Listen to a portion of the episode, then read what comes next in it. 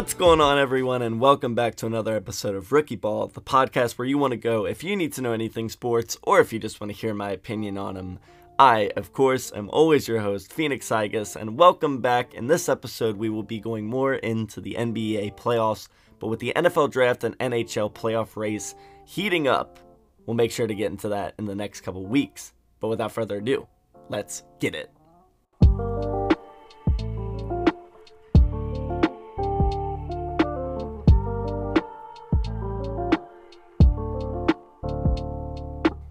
So, yes, as I said, the NFL draft is in about a week, and the NHL playoffs are soon to start in the next month or so. So, we will make sure to get into that as it comes closer. Obviously, next episode, we will talk about the NFL draft and when it happens. So, let's get into the NBA playoffs. A bunch of games have happened, and I'm sorry, it has been three to four weeks in a row where almost all of my predictions come true, and we'll get into that as we analyze each so let's start with the first game that we didn't talk about in the previous episode, and that was game two of the Miami Heat versus Atlanta Hawks series.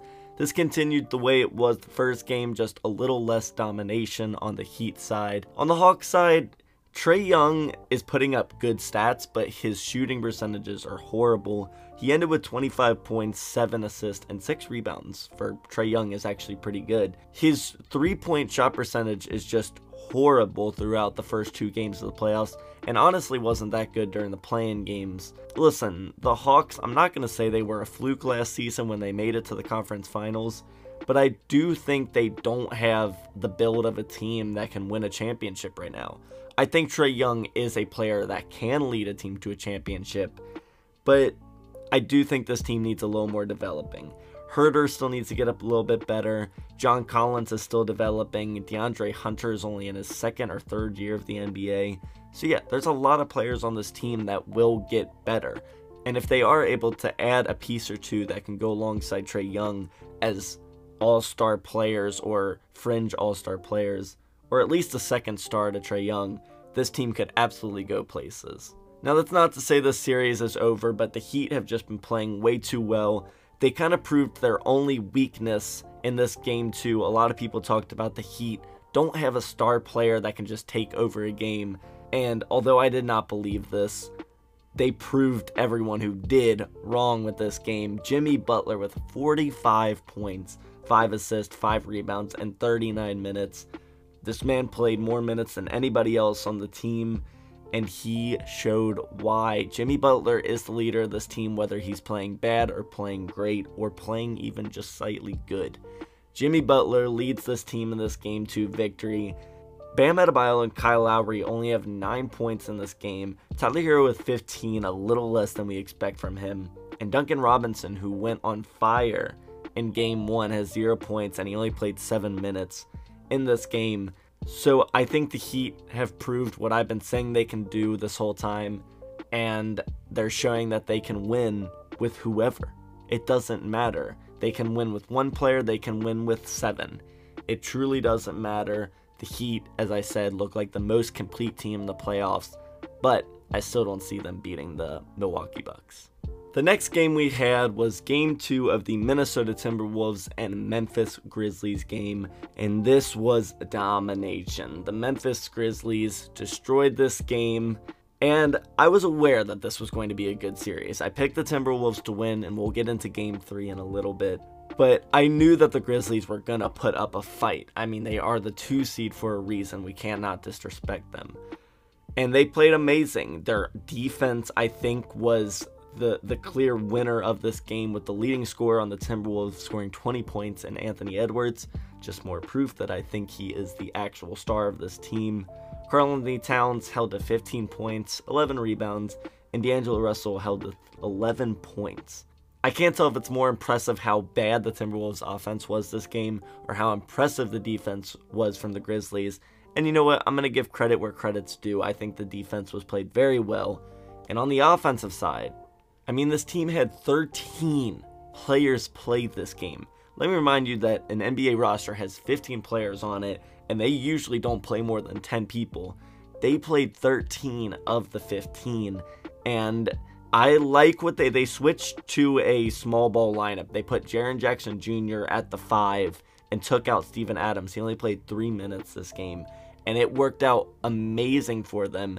Jaren Jackson Jr. is completely able to guard Karl-Anthony Towns, and they have the spacing to defeat this Timberwolves team that is not the most impressive defensive team in the NBA. Now, do I think this one solution that they figured out to play small ball will completely win them the series? No, but as we get into game three, it will show signs that I think it is helping them possibly win. But as I said, on the offense side, full team effort, but of course, the clear leader was Ja Morant, as he should be. One rebound away from a triple double with 23 points, 10 assists, and 9 rebounds. But as I said, you had three players score 13 points. You had Desmond Bane with 16, Jaren Jackson Jr. with 16. Everybody is contributing on this team, and that was the big pointer for this team going into the playoffs. Is that no matter who is injured, who is not playing on this team, someone will step up. I think this team, more than any team in the playoffs right now, has the best next man up uh, mentality. Then after the Timberwolves and Grizzlies game, we had a very fun game in the New Orleans Pelicans and the Phoenix Suns, the 1 versus the 8 seed, technically the 9 seed. Who will come out of this? And you know what? The Pelicans pulled off a shocker, as I said they were. Call me the prediction king. I said that if Brandon Ingram can have the games we're used to him having, this team could pull out a win or two. Now, when I talked about my predictions, I said, yeah, I think the Pelicans can make this a fun series, win a game or two, take it to six possibly. That was before Devin Booker got injured. And obviously, I've talked about before, I don't wish injuries upon anyone. I want everyone to play as many games they can to make it a fair series.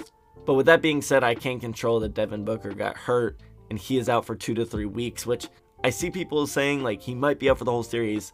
This series is not going to last two to three more weeks, even if it went to seven games. So Devin Booker's out for this series. And yes, I do believe that the Suns have a very, very good chance to still win the series without Devin Booker. I talked about in one of my tweets that I feel looking at this roster now with Devin Booker, I've realized that this team was built to help Devin Booker. Devin Booker is a primary scorer and he's the number one scorer on this team without a doubt. Now, looking at this team, they were built to support him. They don't really have a guy now outside of Chris Paul when he has a good game that is going to drop 30 or more points in a game for you. Let me remind you that Devin Booker had 31 points in the first half of this game too before he went out with the hamstring injury. So when I really look at it now, now that Zion is out for the Pelicans and Booker is out for the Suns, this truly becomes more of a 4 5 matchup, in my opinion, and how close the teams are talent wise. And I see no reason not to say that there's a world where the Pelicans win this series. And it is truly due to bad luck on the Suns' part. But things happen. And injuries happen. That's the way basketball goes, unfortunately. But the Pelicans could win this series, and that is behind Brandon Ingram, who dropped 37 points, 9 assists, 11 rebounds in this game. He by far had the most impressive performance of this day of playoff games. Not to mention that CJ had 23 points, 9 assists, 8 rebounds. The whole team kind of stepped up in this sense. Trey Murphy knocked down some clutch threes. Jonas Valanciunas had some clutch free throws, and Jaxson Hayes kind of went off on a tear of his own, including a big block on Mikal Bridges after he blocked him. I think the big X factor to see if the Pelicans could win this series, now that Devin Booker is hurt, all your focus goes to Chris Paul. And if Herb Jones played 41 minutes, and although the offensive stats aren't there, we know that Herb Jones is one of the best defenders in the NBA.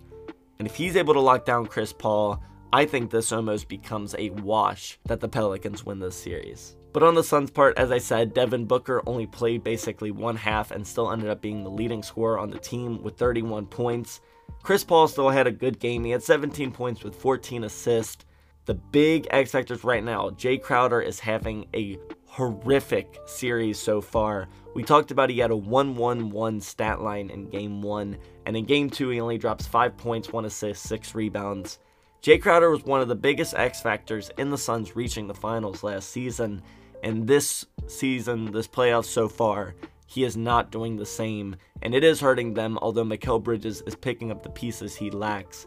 with 19 points, 2 assists, 6 rebounds, and he played amazing defense. The big question is do they want Mikal Bridges to guard Brandon Ingram or CJ McCollum? Because whoever you don't guard him with is going to be who Chris Paul or someone else that they bring in. I don't know if they'll play Cameron Payne, Cameron Johnson, or Landry Shamet to guard uh, whoever he doesn't.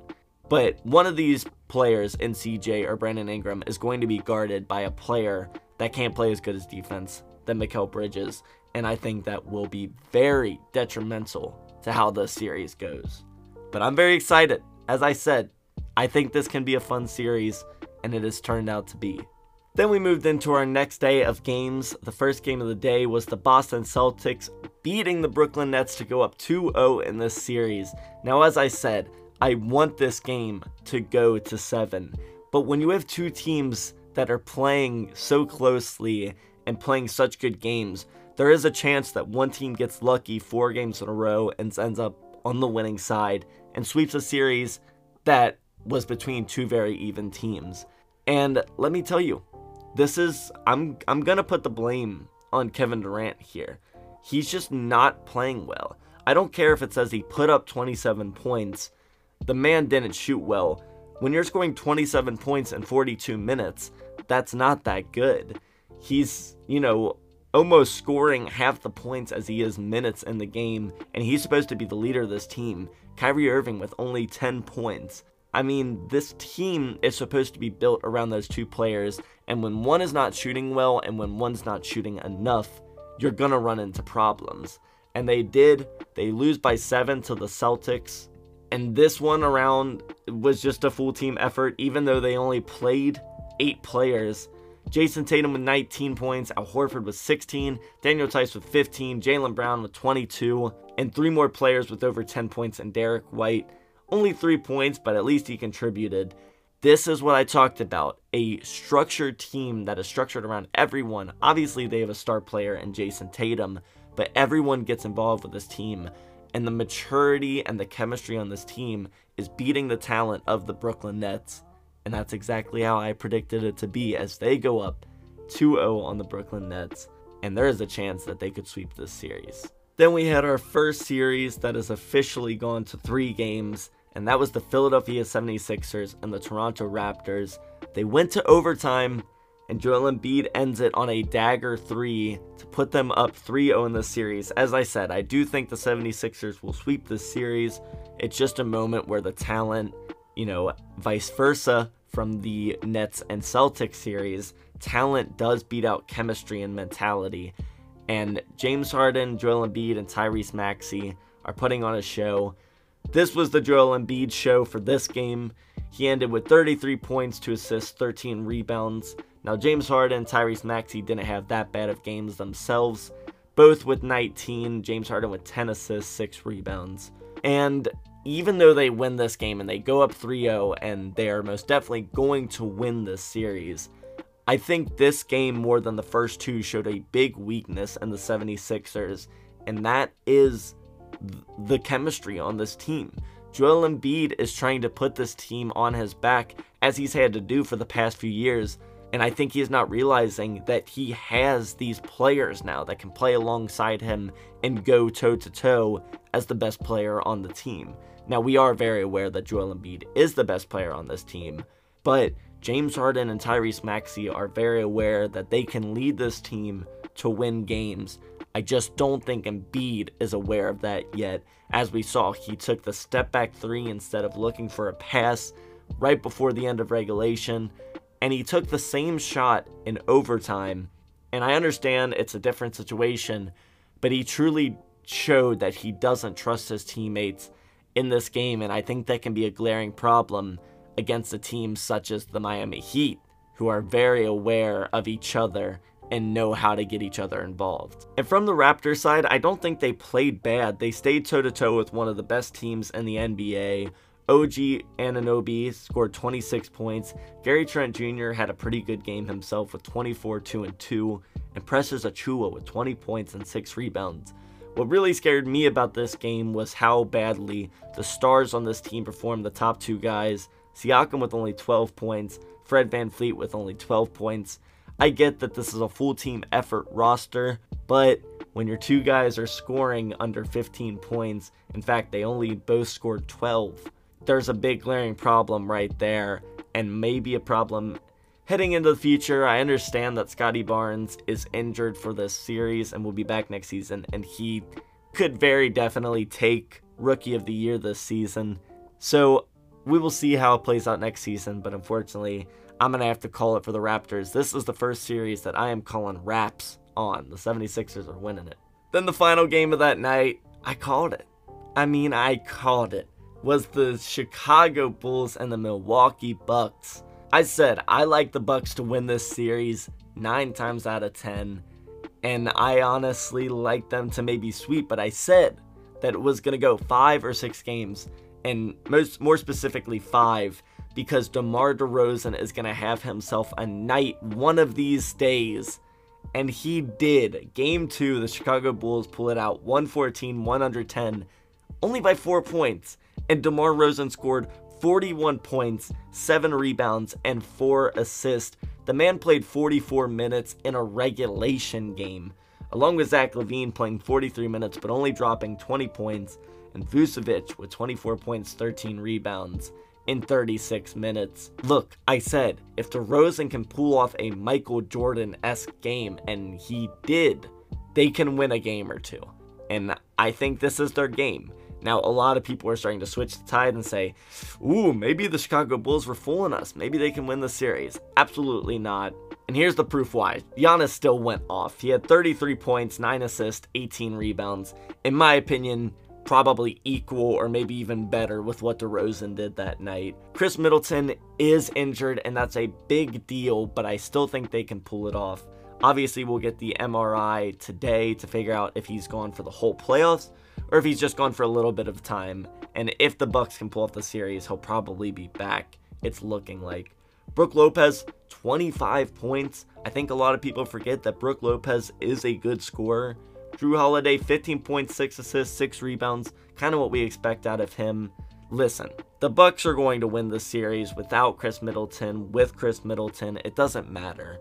The big question I think is going to be how long is Khris Middleton gone? Are they going to get him back next series? Are they not going to have him for the rest of the playoffs? Because that probably could end their pl- playoff hopes, in my opinion, because that is their, their number two guy. But yes, as I said, the Milwaukee Bucks are going to win this series. I don't care what anyone else says, they're going to win. Then the first game that we had last night was a crazy one indeed and is making me start to flip a little bit, but not fully waver. And that was the Memphis Grizzlies and the Minnesota Timberwolves. The Minnesota Timberwolves were up huge during this game, and I mean huge. They went the first quarter 39 to 21 Timberwolves. Then the second quarter, Memphis Grizzlies win it 23 to 12. Then third quarter, Minnesota Timberwolves 32 to 23. But in the fourth quarter, the Grizzlies outscored the Timberwolves 37 to 12. That's unacceptable. That's something that should never happen as an organization, and the Timberwolves should be ashamed of that. This game was won at the end of the third quarter. There was no question that the Timberwolves had won this game entering the fourth quarter, and yet the Grizzlies pulled it out 104 to 95. And once again, this wasn't just one player that beat the Timberwolves. Ja Morant, 16 points, 10 assists, 10 rebounds, a triple double for him.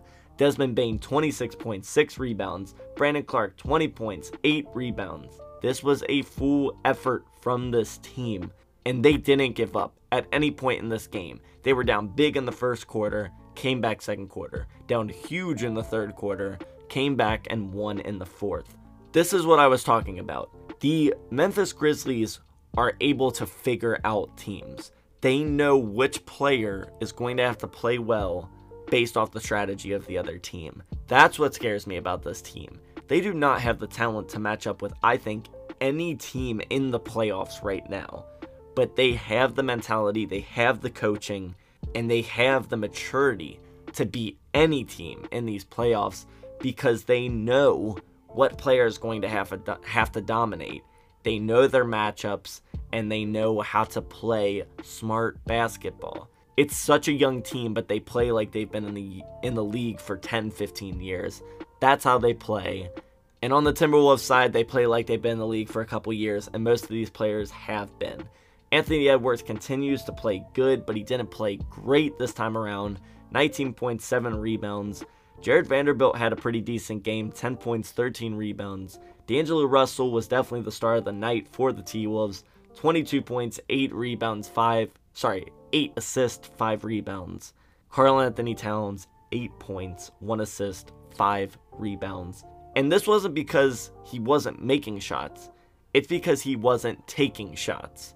Now, I've talked about Anthony Edwards, in my opinion, is the star and leader of this team. But that is not the way the T-Wolves see this team. They see Karl-Anthony Towns as the leader of this organization. So if he is, he should be taking more than four shots a game. Karl-Anthony Towns needs to take more shots in this series they're allowing him to. They're putting a smaller guy on him that can quote unquote keep up with him. Karl-Anthony Towns needs to learn that he can take over games. Now, as I said, I think Edwards is the leader of this team, but Karl-Anthony Towns is still a very talented player and should be playing like he is. That's what I've been talking about. I think the mentality is just not there from the Timberwolves. Now, it can be there. It can come in a single game just by a good speech. So that's why I'm still sticking with the Timberwolves to win this series. Just because I think if they can just get one good speech, honestly, from a player, a coach, an owner, it doesn't matter. They can be aware that they can win this series. Ladies and gentlemen, Jalen Brunson is the man. He's he he is him.